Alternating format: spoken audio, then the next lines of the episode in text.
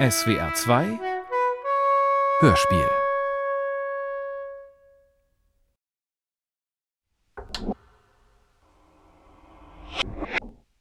Findest dich Sonntagmorgen, halb acht, bei den Haubentauchern an den Gestaden, stierst in die Schlieren, seufzt die Aussicht bis blindlings, stehst knietief im Siel rings, schluckst Wasser vom Rand ab, haust schlaff auf die Planken, liegst aus da wie Pfandgut, gestrandet auf deiner halbtauben Haut, gelandet im halbgaren Licht hier, genadelt, gerendert, dirty, verplempert im Tau und halb Taube, halb Pfau, halt das mal aus so, stets.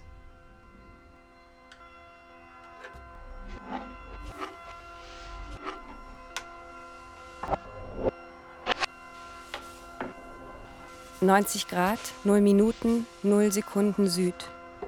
Ein Hörspiel von Maren Kames, Milena Kipfmüller und Klaus Janek.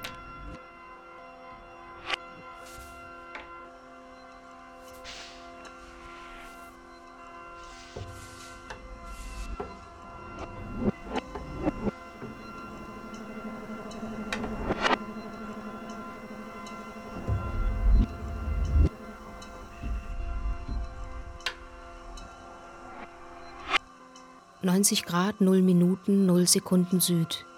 Das Land ist weiß zu allen Seiten. Kaum irgendwas ist sichtbar, fast alles wird verschluckt von diesen schieren Massen Schnee. Oder verschwindet in Schichten gleißenden Lichts. Von dem wenigen, das mir begegnet, kann das meiste nichts ausrichten. Über weite Strecken bleibt es einfach gleich. Eine Ausbreitung ungeheurer Leerstellen, karge Brachen, Flächenwuchs, Stille.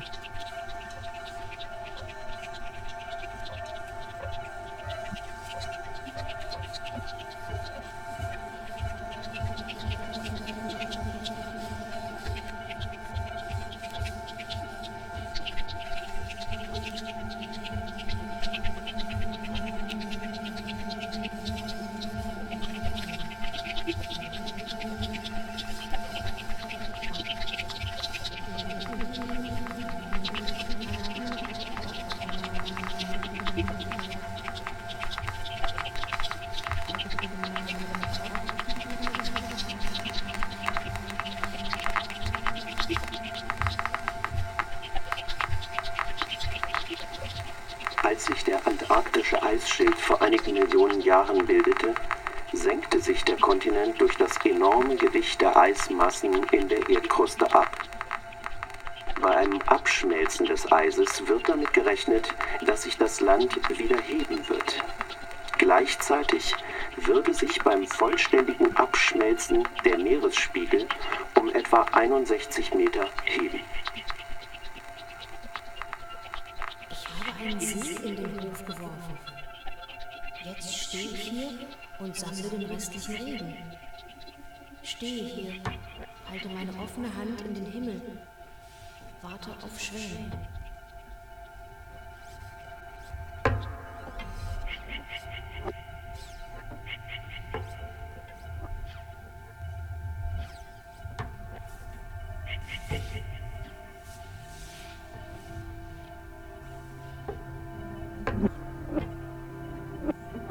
Offenbar geht es darum, das Land zu durchqueren, es womöglich zu besiedeln.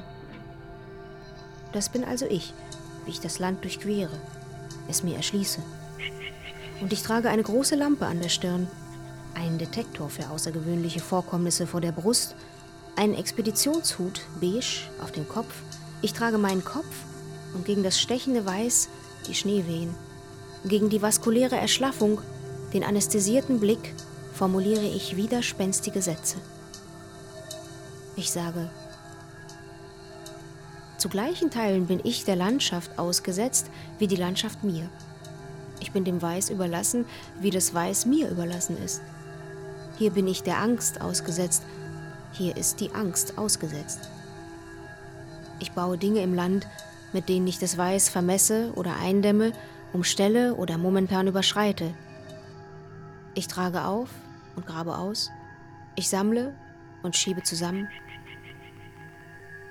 Das sind die Schollen, die ich bilde im Land.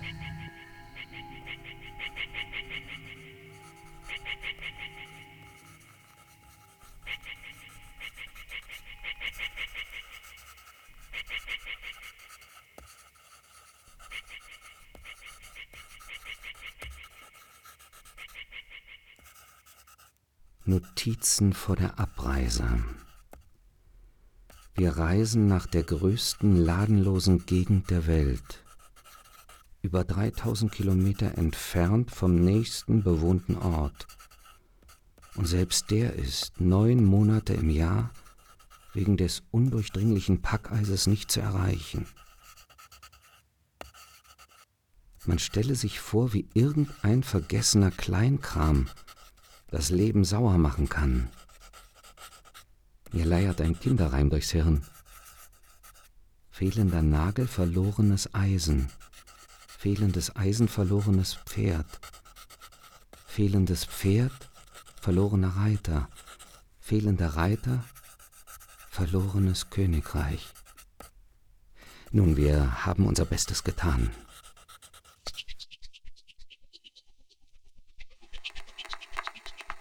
Von Dezember 1946 bis April 1947 stattfindenden Operation High Jump, der größten Antarktis-Expedition aller Zeiten, brachte US-Marineadmiral Richard E. Byrd 4700 Menschen, 13 Schiffe und 23 Flugzeuge zum Stützpunkt Little America im McMurdo-Sund und ließ mehr als 70.000 Luftbildaufnahmen machen.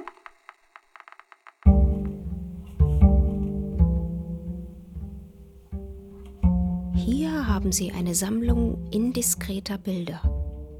Sehen Sie hier, zwei kleine graue Gestalten im Gegenlicht nebeneinander einen Hügel hinaufgehen.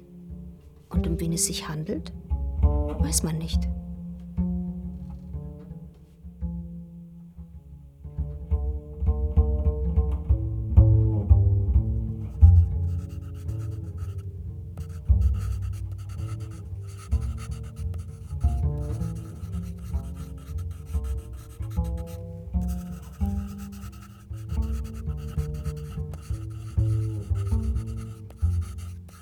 29. Dezember. Unterwegs zur Walfischbucht. Im Ganzen haben wir vom Basislager 315 Kilogramm Ausrüstung für Notfälle. Zwei Handschlitten mit den nötigen Zuggurten, einen Primuskocher, drei Schlafsäcke, ein paar kanadischer Schneereifen, drei Paar Skier, zwei Paar Steigeisen, 20 Meter Alpenseil, einen Eispickel, Schaufeln und Schneemesser, Bambusstöcke, ein Zelt, ein tragbares Funkgerät, Handwerkzeug für den Motor, Arzneien, einen Trichter zum Abzapfen von Öl, eine Öllampe zum Erhitzen und genug Nahrungsmittel, um drei Mann ein Vierteljahr lang am Leben zu erhalten. Natürlich haben wir auch viel Winterkleidung in Gestalt von Pelzstiefeln, Pelzfäustlingen, Unterzeug, Socken, Windjacken, nebst den Eskimo-Kitteln, die wir am Leib tragen. Zum Kursgerät gehören Sextant, Triftanzeiger, Sonnenkompass, Erdinduktionskompass und ein großer magnetischer Kompass. Die üblichen Karten liefern nur wenige Anhaltspunkte. Ich will sie ja ergänzen.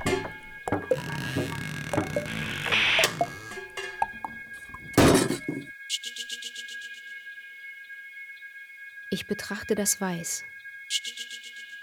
Denn auch das Weiß ist vielleicht symptomatisch. Auch das Weiß gehört zu dieser Landschaft. Schnee hier. Meine Hände schwer. Schwelte mein Regen. Irgendwo still. Hier ist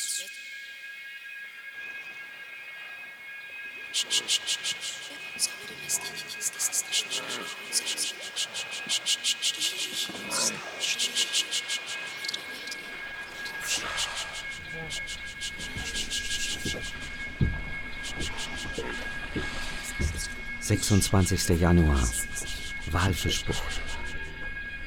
Seit Wochen schon beobachten wir die Launen der Eiswelt, die keineswegs so starr ist, wie man sich einbildet. Alles bewegt sich. Von Tag zu Tag, von Stunde zu Stunde ändern sich die Umrisse der Barre und des Buchteises. Andauernd treiben Bruchstücke nordwärts. Wind, Meer, Himmel und Sicht wechseln verwirrend schnell. Heute sieht man viele Pinguine und Robben, morgen gar keine. In Little America dagegen wird es etwas ruhiger zugehen. Meine Gedanken beschäftigen sich viel mit den Schollen und Eisbergen, die an der Walfischbucht vorbeitreiben. Sie kommen aus dem geheimnisvollen Osten.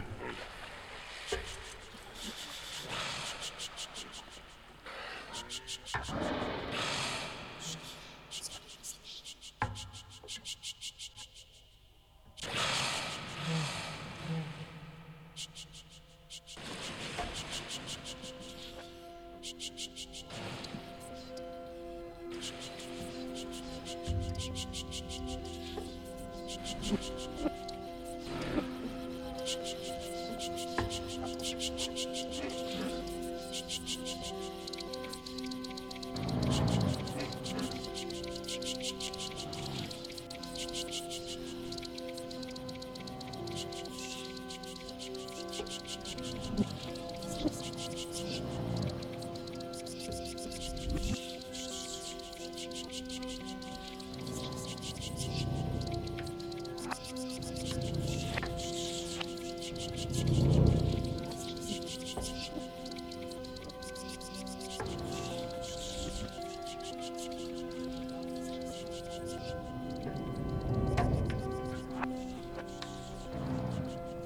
Von Zeit zu Zeit weiß ich dem Gebiet nicht beizukommen.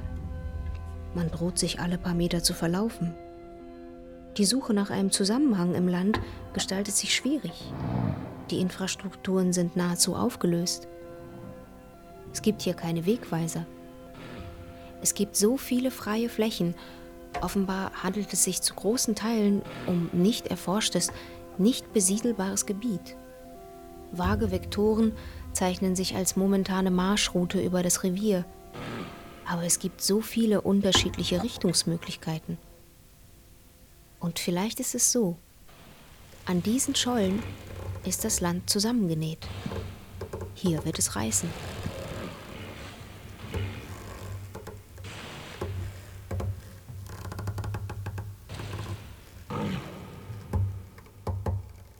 Ich meine, dass wir nun etwas aufatmen dürfen. Das letzte lose Stück ist festgezurrt, sodass uns nur knuffig schwere Seen etwas anhaben können. Gut, dass es heute so schön war, sonst hätten wir leicht die Hälfte der Last und der Hunde verlieren können. Unterm blauen Himmel läuft eine schwache Dünung. Mit allen Segeln und den Hilfsmaschinen legen wir an die acht Knoten zurück. Wenn das so weitergeht, müssten wir in sieben bis acht Tagen am Eisrand sein. Sehen Sie hier, das Blaue vom Himmel.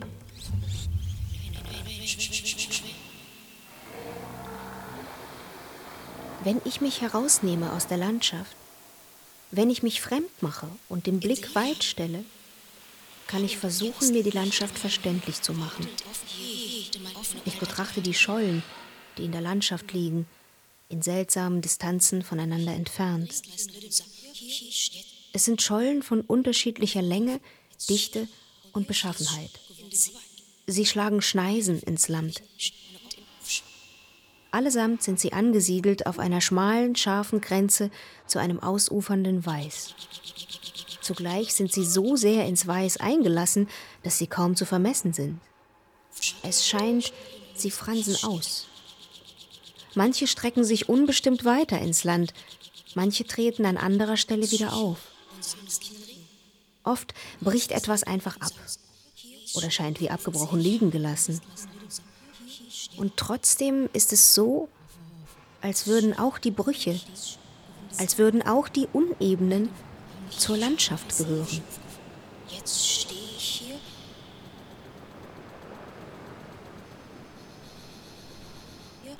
Stehe ich hier. So stehe hier. Etwas Nachdenken unterm Himmelsgewölbe tut einem wohl. Gewöhnlich folgen wir dem westlichen Pfad zur Walfischbucht, wo fast immer etwas Neues zu sehen ist. Die Druckwelle verändern fortlaufend Lage und Gestalt. Die seltsamen Schattenrisse neuer, bis zu zehn Meter hoher Schollenkämme tauchen im Zwielicht auf. Im Mondschein kann man die Klippen der westlichen Barre erkennen, deren weiße Wände ins Grau der Nacht verschwimmen. Die Schallwellen tragen weit. Auf drei Kilometer Entfernung hört man Leute sprechen, als ob sie neben einem stünden. Dazwischen das Schlürfen der Schier im kristallenen Schnee.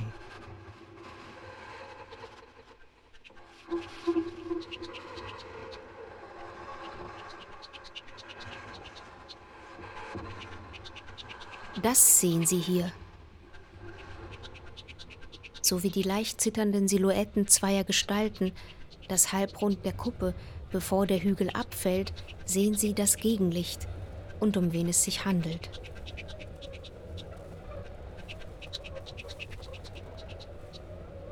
Ich beschloss zur Abwechslung mal an der Funkantenne entlang spazieren zu gehen, die von der Baracke aus in Richtung Osten führt. Es war nicht übermäßig kalt. Die Temperatur lag irgendwo zwischen 45 und 50 Grad minus. Aber ich war überrascht, wie viel Raufrost sich auf dem Draht angesammelt hatte. Er war um ein Vielfaches angeschwollen, sodass ich ihn gerade noch mit den Fingern umspannen konnte. Das Gewicht des Eises hatte ihn in großen Bögen zwischen den Masten absacken lassen. Etwa einen Tag bevor die Sonne endgültig versunken war, hatte ich ungefähr 18 Meter hinter dem letzten Antennenmast als Orientierungspflock einen Bambusstock in das Eis getrieben, falls ich jemals im Nebel oder Sturm den Mast aus den Augen verlieren sollte. Aber an diesem Tag fand ich ihn ohne Schwierigkeiten. Dort stand ich ein Weilchen und dachte über etwas nach, als mir plötzlich einfiel, dass ich den Ofen angelassen hatte. Ich drehte mich also um und nahm Kurs auf den letzten Antennenmast, dessen schattenhaften, schlanken Umrisse ich gerade noch erkennen konnte. Den Kopf tief in die Kapuze verborgen, ging ich über das Eis und achtete nicht darauf, wohin ich trat. Plötzlich hatte ich das schreckliche Gefühl, zu fallen und gleichzeitig auf die Seite geworfen zu werden. Als mein Verstand nach einer Schreckensminute wieder einsetzte, fand ich mich in voller Länge im Schnee wieder und mein Bein hing über den Rand einer offenen Gletscherspalte.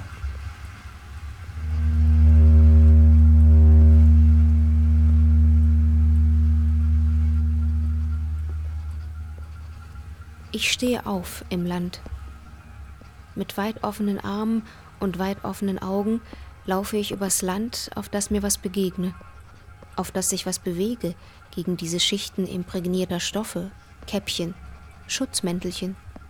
Komme unter meine Haut. Hier, meine Haut, die Angriffsfläche, denke ich, ist doch groß genug. Oder an Küsten stehe ich und starre in geduldiger und ungeduldiger Erwartung einer Strandung. Oder dass sich bestenfalls in einem submarinen Aufruhr ein Vulkan erbreche, der eine Insel nach sich zieht.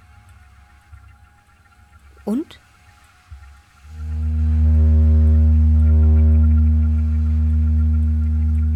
Finde mich auf der Oberfläche des Planeten liegen, die Knie angewinkelt und der Wind fährt mir unter den Rücken, in den Mund und zwischen die Beine. Und der Wind sagt mir, wo mein Körper aufhört und die Luft anfängt, die ganze Luft. Und unter mir das submarine Schimmern. Der Himmel ist eine relativ weitläufige Angelegenheit. Er muss hier gleich in der Nähe sein, aber eine Verbindung kommt momentan nicht zustande. Ich bin ein System aus Rohren, vielleicht, die aneinander beginnen und ineinander enden, durch die der Wind geht, sonst nichts.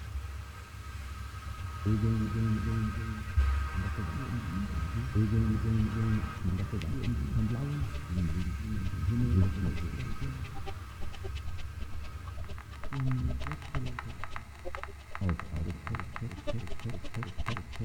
Rutscht ein Eisberg ins Meer, gleitet er oft bis zu einem Kilometer über glatte Flächen, ohne im Grund stecken zu bleiben.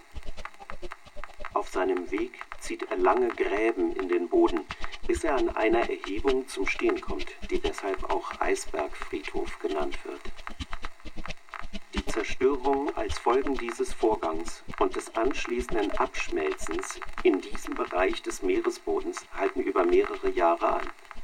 Die Wiederbesiedlung des durchzogenen Bereichs beginnt mit Fischen, gefolgt von Seesternen und Seeigeln. Mit der Rückkehr von Glasschwämmen als letzte Pioniere stellt sich nach Jahrzehnten wieder ein Gleichgewicht ein. Stehe hier an meinem See. Halte meine offene Hand in den Himmel. Warte auf Schwäne.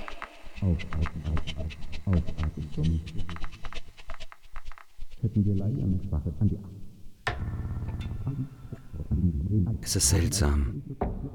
Ich fühle mich, als wäre ich auf einem dem Menschen völlig unbekannten Planeten ausgesetzt worden.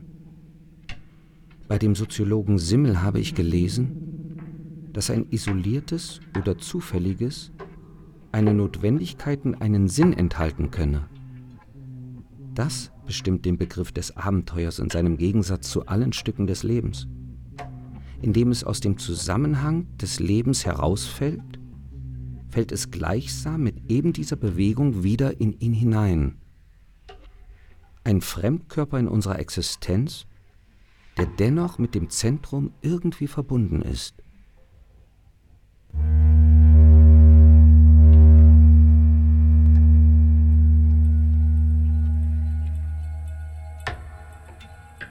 Ich stehe auf im Land. Ich klappe mich auf und taste, greife, grabe, kratze an verschieden tiefen Stellen nach einer pulsierenden Quelle, einem wütenden Geysir. Tiefstmöglich beuge ich mich über die Häufchen dessen, was ich auftreiben konnte. Ich betrachte die Schollen und ich steche darin herum. Und ich spreche sie an. Guten Tag, ich möchte eine Regung. Ich möchte etwas, das unter Einsatz des ganzen Körpers zustande kommt.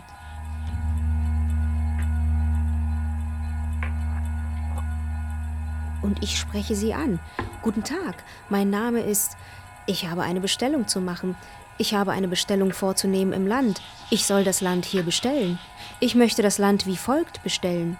Bestellt das Land mit folgendem. Es geht um eine große Besorgung. Die Besorgung lautet Guten Tag. Hier ist die Liste dessen, was ich suche. Mein Name ist. Ich habe etwas aufzugeben.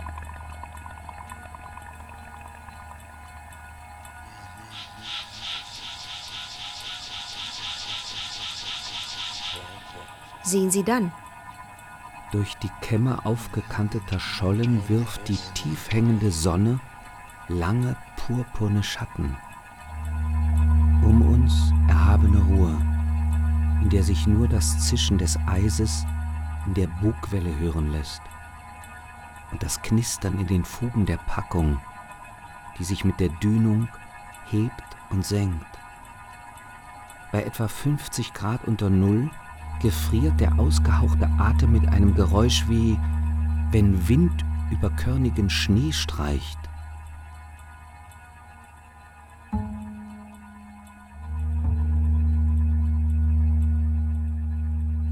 Aus der Stille höre ich. Ich höre das kleine Geräusch, das deine Zunge beim Aufwachen in der Mundhöhle macht.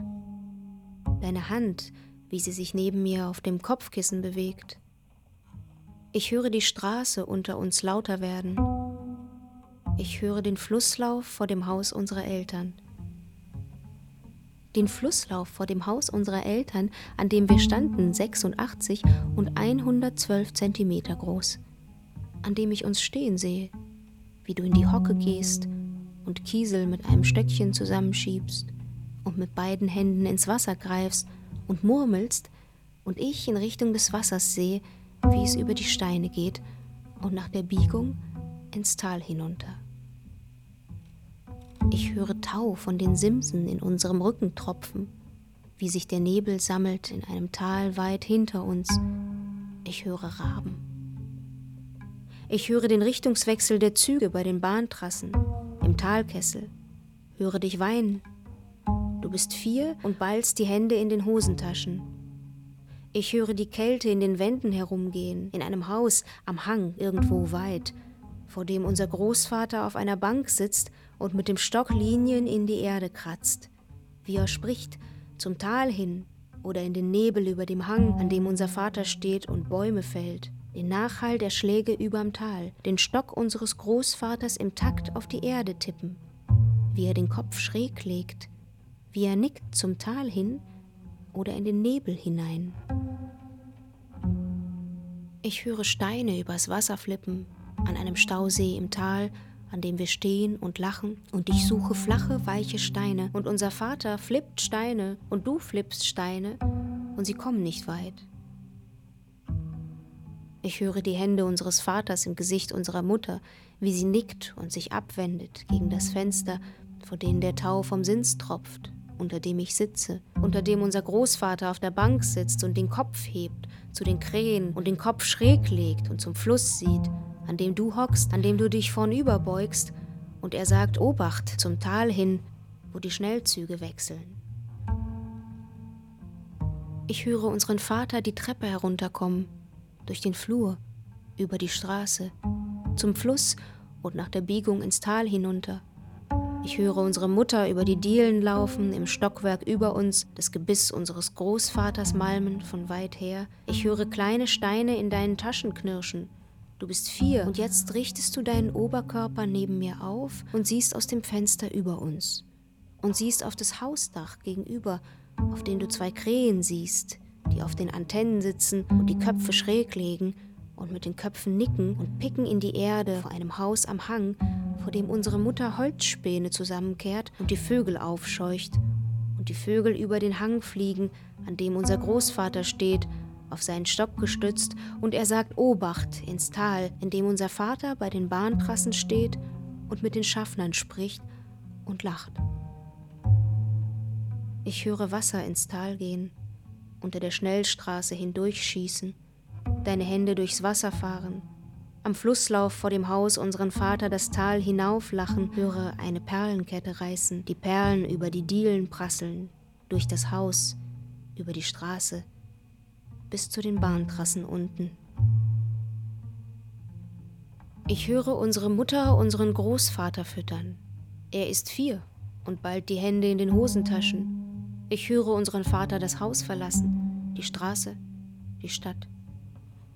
Ich höre einen Wasserfall an einem Ort vor langer Zeit, wie er ins Tal stürzt, in den Schlaf stürzt, in meinen Rücken, in meinem Rücken die Simse, von denen es tropft, im Takt, in dem der Stock meines Großvaters auf die Erde tippt, vor einem Haus am Hang, vor dem mein Großvater sitzt und leise spricht, zum Tal hin oder in den Nebel über dem Hang. Ich höre unsere Mutter die Bahntrassen entlanglaufen, Perlen suchen. Ich habe gehört, Krähen picken Perlen, Krähen schnippen Späne, flippen Steine weg von den Simsen in unseren Rücken, in einem Tal weit hinter uns. Ich habe gehört, es rauscht auf der Straße unter uns, an einem Flusslauf irgendwo weit. Ich habe gehört, es taut.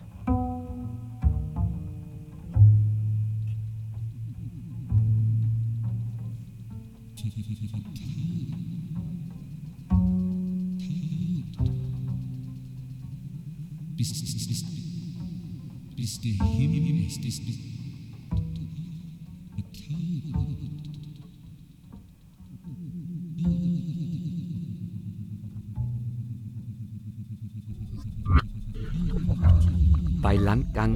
klappe ich mich auf. Mit weit offenen Armen und weit offenen Augen laufe ich übers Land, auf das mir was begegne.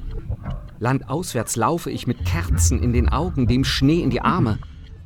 Es gibt hier keine Wegweiser. Es, es ist fantastisch. Ich habe keine Ahnung mehr, wo wir sind. Von Zeit zu Zeit probiere ich mich dennoch in Prognosen. In 20 Millionen Jahren wird sich Ostafrika entlang des ostafrikanischen Grabenbruchs vom übrigen Afrika abspalten und dabei einen neuen Ozean bilden, der sich mit dem Roten Meer verbinden wird. Die Iberia löst sich von Europa und dreht sich dabei leicht im Uhrzeigersinn. Australien und Neuseeland schieben sich schnell nordwärts, sodass Nordaustralien nun am Äquator liegt. Das Schwarze Meer ist vollständig vom Mittelmeer abgeschnitten und der Golf von Aqaba hat sich bis zur Türkei geöffnet. Der Atlantik wird sich weiterhin entlang des mittelatlantischen Rückens öffnen. Im Gegenzug wird sich der Pazifik sukzessive verkleinern und in ferner Zukunft vollständig verschwinden.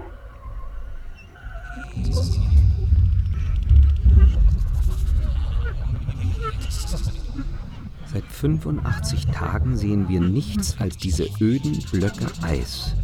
Das Geschiebe, die Schichtung, die Körnung und Sortierung, die Klüftung, die Schieferung, die Faltung, dann alles wieder von vorne. Und gegen die allgemeine Erschlaffung, den anästhesierten Blick, spielen wir kontinentale Choreografien. Von Zeit zu Zeit funken wir sowas zum Spaß an die Basis. Neuseeland hat die Tropen erreicht und die Antarktis steuert auf Australien zu. Stopp. Ostafrika kollidiert mit Indien. Stopp. Europa könnte entlang des Rheins auseinanderbrechen.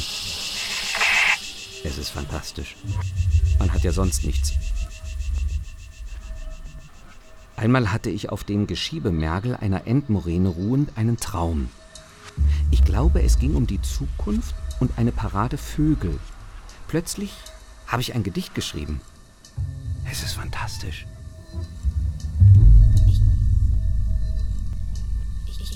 Am Horizont platzen die Abschiedssalven, fallen hinten Fallen überm hinten Tag zusammen, Tag zusammen und ein und ein aufgeregter aufgeregter Schwarm Schwarm Vögel Vögel zieht blauschattig durch einen durch violetten einen Streifen Himmel. Streifen und Himmel wir und wir lächeln fürs lächeln Mannschaftsbild fürs Mannschaftsbild und heben unsere Gläser zum Gruß in die und Höhe. werfen unsere Arme in großen Bögen zum Ahoi durch die Luft. Und die Brause schäumt in den Gläsern hinten am Himmel. Hinten am Himmel braut sich die Vogelmeute zusammen und wieder auseinander. Und, der, der Funkmann, Funkmann ruft. Der Präsident lässt melden. Achtet die Details des Krieges, auch nachdem er längst versiegt ist. Es handelt sich um kniffliges Die Spezialwissen. Zukunft des Landes betreffend. und der Captain ruft. Ach so. Ach so. Oh. Dann deckwärts alle Mann rauf, So, alle Mann in die in die Höhe, zur Hälfte nach rechts oder linkswärts, so wenig wie möglich zurück. Wir müssen die Besatzung zusammenhalten. Es handelt sich immerhin um Pioniere, denen denen künftig immense Manöver Was sag ich? Massive Attacken bevorstehen. und soeben eine Parade Vögel um die Köpfe saust. Hier im lilafarbenen Siel scheint alles Im lilafarbenen Siel Bis der Himmel aufgraut und wir bis der sehen- Himmel aufgraut und wir sehen. Die Truppe hat sich hat sich zerstreut. zerstreut. Offenbar, Offenbar sind in der sind in der Zwischenzeit, Zwischenzeit alle nach Hause gegangen. gegangen. Sie haben die Sie haben die Luftschlangen, Luftschlangen mitgenommen, jeglichen Befehl und von den jeglichen Simsen Befehl und von den Balkonen Simsen geholt. und Balkonen geholt. Nur noch die haben nur Es liegen nur noch Glasstiele am Siel und vereinzelt zerplatzte Patronen.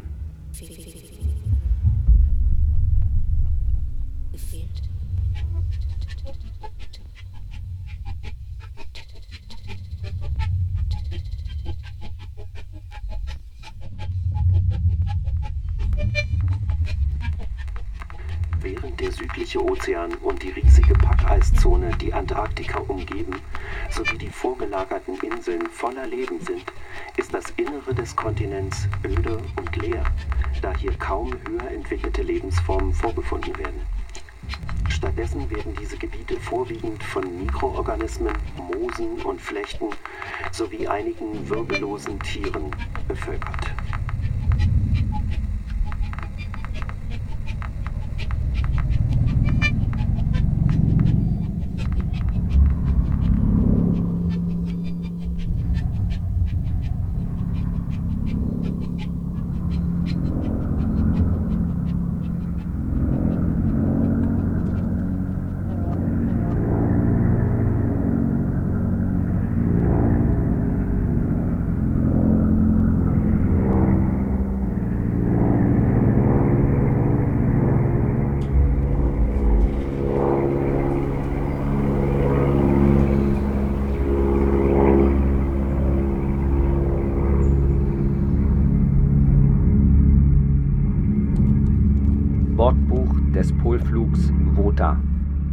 19. Februar 1947. Vor 29 Minuten haben wir die Berge zum ersten Mal gesehen. Wir haben uns nicht geirrt. Es ist ein ganzer Gebirgszug. Er ist nicht sonderlich groß. Ich habe ihn noch niemals vorher gesehen. Inzwischen sind wir direkt über dem Gebirgszug. Wir fliegen geradeaus weiter, immer Richtung Norden. Hinter dem Gebirgszug liegt wahrhaftig ein kleines Tal. Durch das Tal windet sich ein Fluss. Wir sind erstaunt, hier kann doch kein grünes Tal sein. Hier stimmt doch einiges nicht mehr. Ich gehe jetzt auf 1550 Fuß, circa 479 Meter herunter. Ich ziehe das Flugzeug scharf nach links. Dann kann ich das Tal unter uns besser sehen. Ja, es ist grün. Es ist mit Bäumen und Moosen und Flechten bedeckt.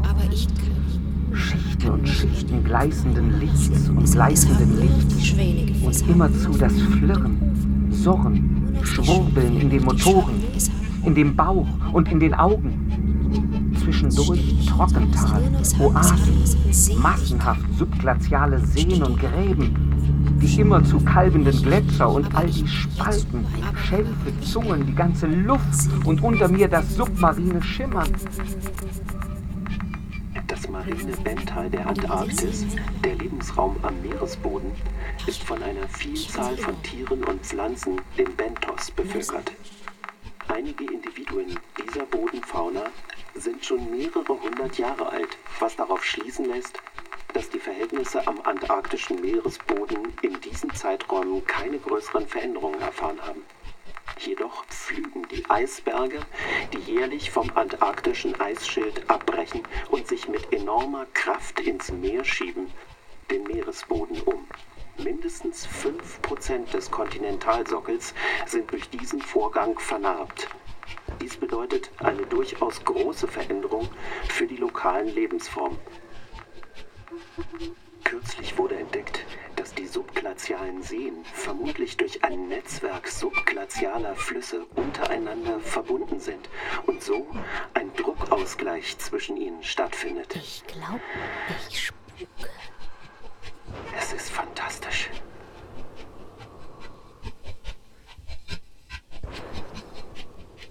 Tja, ja. Die Moränen.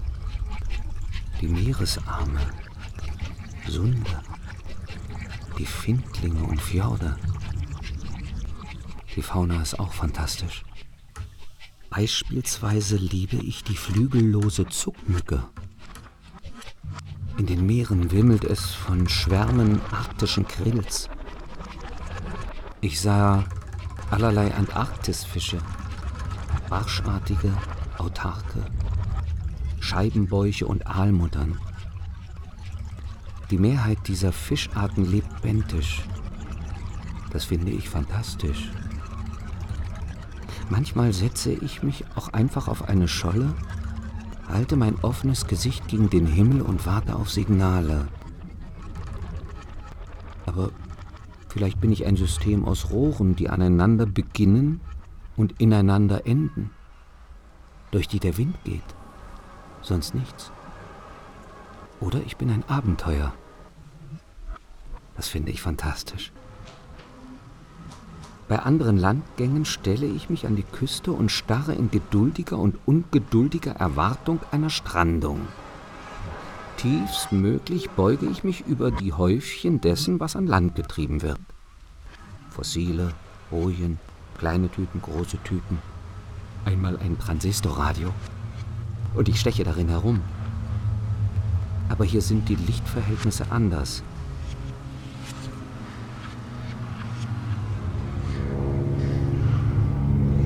Die Sonne nicht mehr sehen. Wir machen erneut eine Linkskurve. Jetzt erblicken wir unter uns ein großgewachsenes Tier. Es könnte ein Elefant sein. Nein, es ist unglaublich. Es ist ein Mammut. Aber es ist in Wahrheit so. Wir haben unter uns ein ausgewachsenes Mammut. Wir funken die Beobachtung an die Basis. Ich glaube, ich spuke.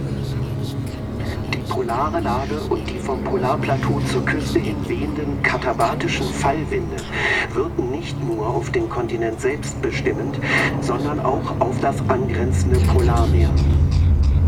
An der Dumont-d'Urville-Station wurde eine Höchstwindgeschwindigkeit von 327 Kilometern pro Stunde gemessen. Wir halten unseren Kurs. Wir können unsere Basis nicht mehr erreichen, da jetzt der Funk komplett ausgefallen ist.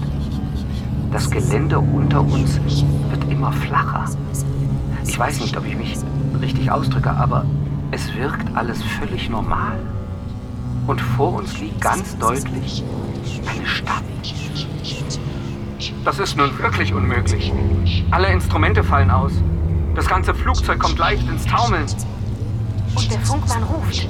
An dem Bergkamm da hinten ist das Land zusammengenäht. Hier wird es reichen.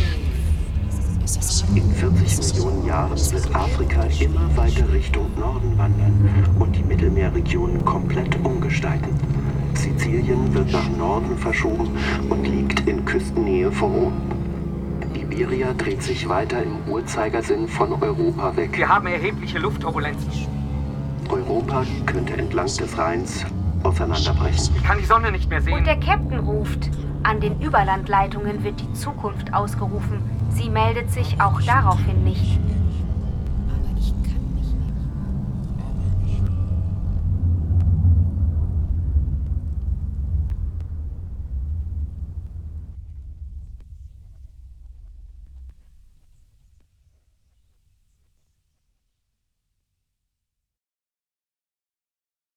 Während zwei Gestalten in der Dämmerung ein Feld kreuzen, in einer scheinbar zielstrebigen Diagonale, sehen sie das weite Gebiet, das halbgare Licht über dem Feld, und womit es bestellt ist, sieht man nicht.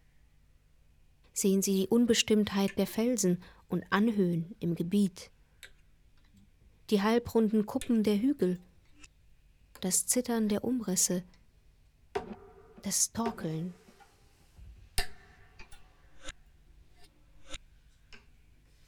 Was uns betrifft, so habe ich keine Ahnung mehr, wo wir sind. Das bin ich, wie ich landeinwärts laufe. Das bin ich, wie ich landauswärts laufe. Das bin ich, wie ich aus dem Zusammenhange des Lebens herausfalle und gleichsam mit eben dieser Bewegung wieder in ihn hinein. Ein Fremdkörper in meiner Existenz, der dennoch mit dem Zentrum irgendwie verbunden ist. Wie gesagt, Oder ich glaube, ich bin ein subglazialer Fluss. ich spuke.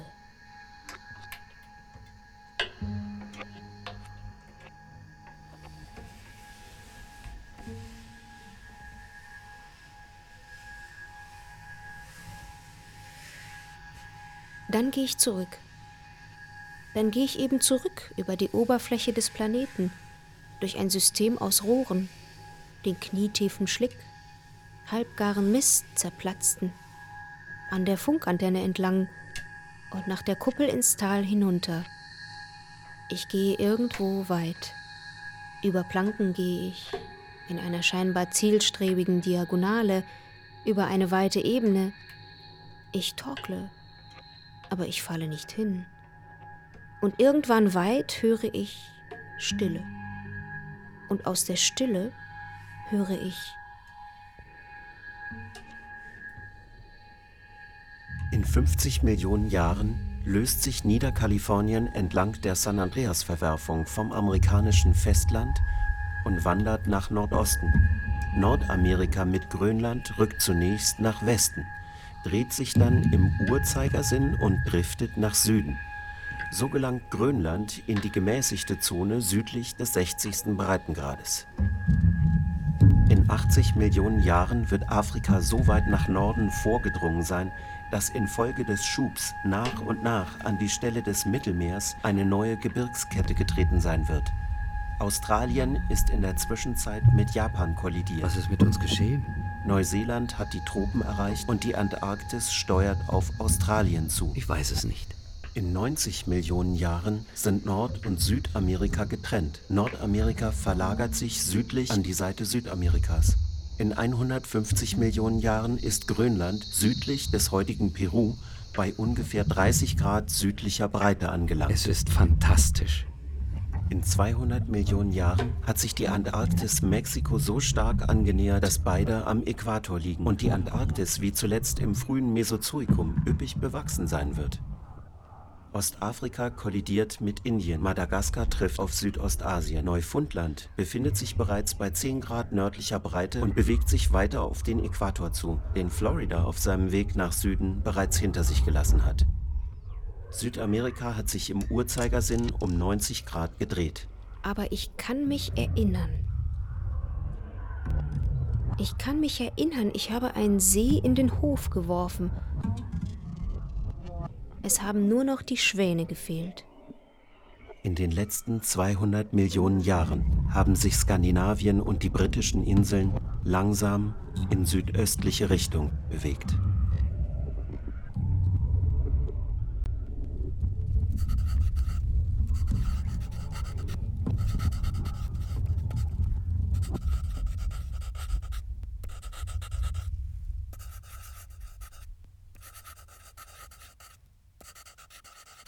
Glaube, keine Sprache ist in der Lage, das in Worte zu fassen, was ich hier sehen darf. Ich glaube, es fehlen der Menschheit Worte hierfür. Die fantastische Eile, mit der die Welt zusammenschrumpft, ist eine der objektiven Lektionen, die wir während der antarktischen Erforschung erlernt haben, die wir gerade beenden. Ich kann nur die Mahnung an meine Landsleute aussprechen, dass die Zeiten vorüber sind, in denen wir uns in eine komplette Isolation zurückziehen und in dem Vertrauen entspannen konnten, die Entfernungen, die Meere und Pole böten uns eine Garantie der Sicherheit.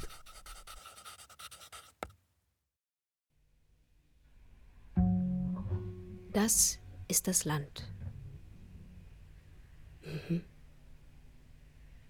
Die Oberfläche des Planeten.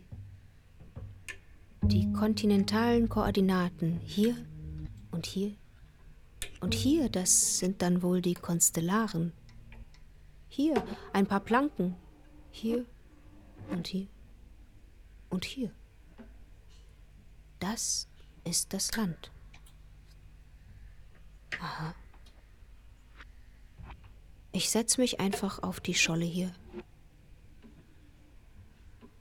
Ich setze mich einfach auf die Scholle hier, halte mein offenes Gesicht in den Himmel und trinke diesen Regen. Und vielleicht ist es so. An diesen Schollen ist das Land zusammengenäht. Hier wird es reißen.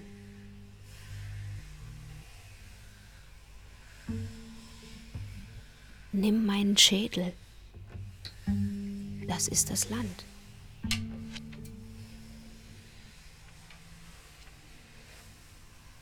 Nimm meinen Schädel in die Hand, je eine Schläfe, und justier meinen Schlaf Richtung Süden, wo die Pole längst schmelzen, an den Kappen schon schollen, und das Land längs meiner weißen Angst heißt Antarktika.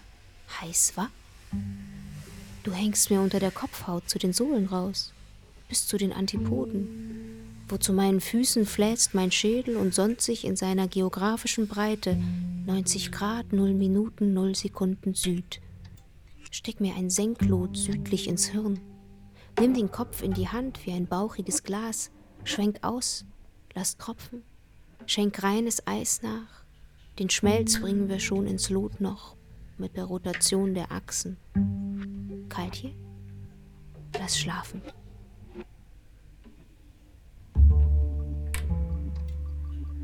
Am Ende ist es Hologramm, das Land. Und am Ende ist es so, ich halte hier Reden vom Firn über den Dingen,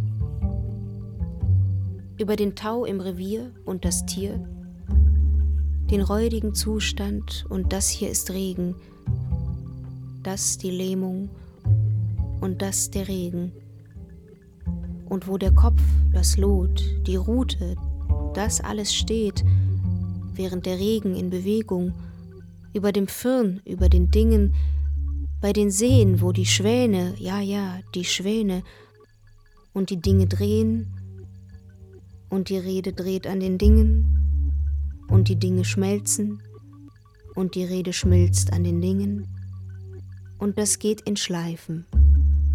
Das geht nicht. Das bricht ab. Hier, woanders hin.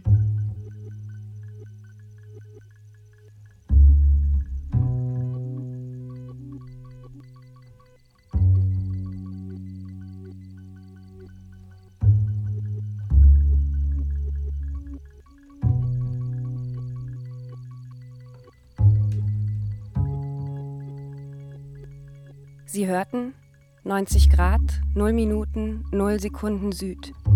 Ein Hörspiel von Maren Kames, Milena Kipfmüller und Klaus Janek.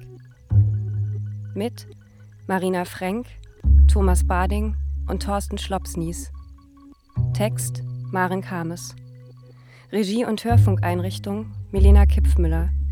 Musik Klaus Janek. Ton und Technik Tanja Hiesch, Christian Eickhoff und Burkhard Pizzalandeck. Autorinnenproduktion für den Südwestrundfunk 2019. Dramaturgie Manfred Hess.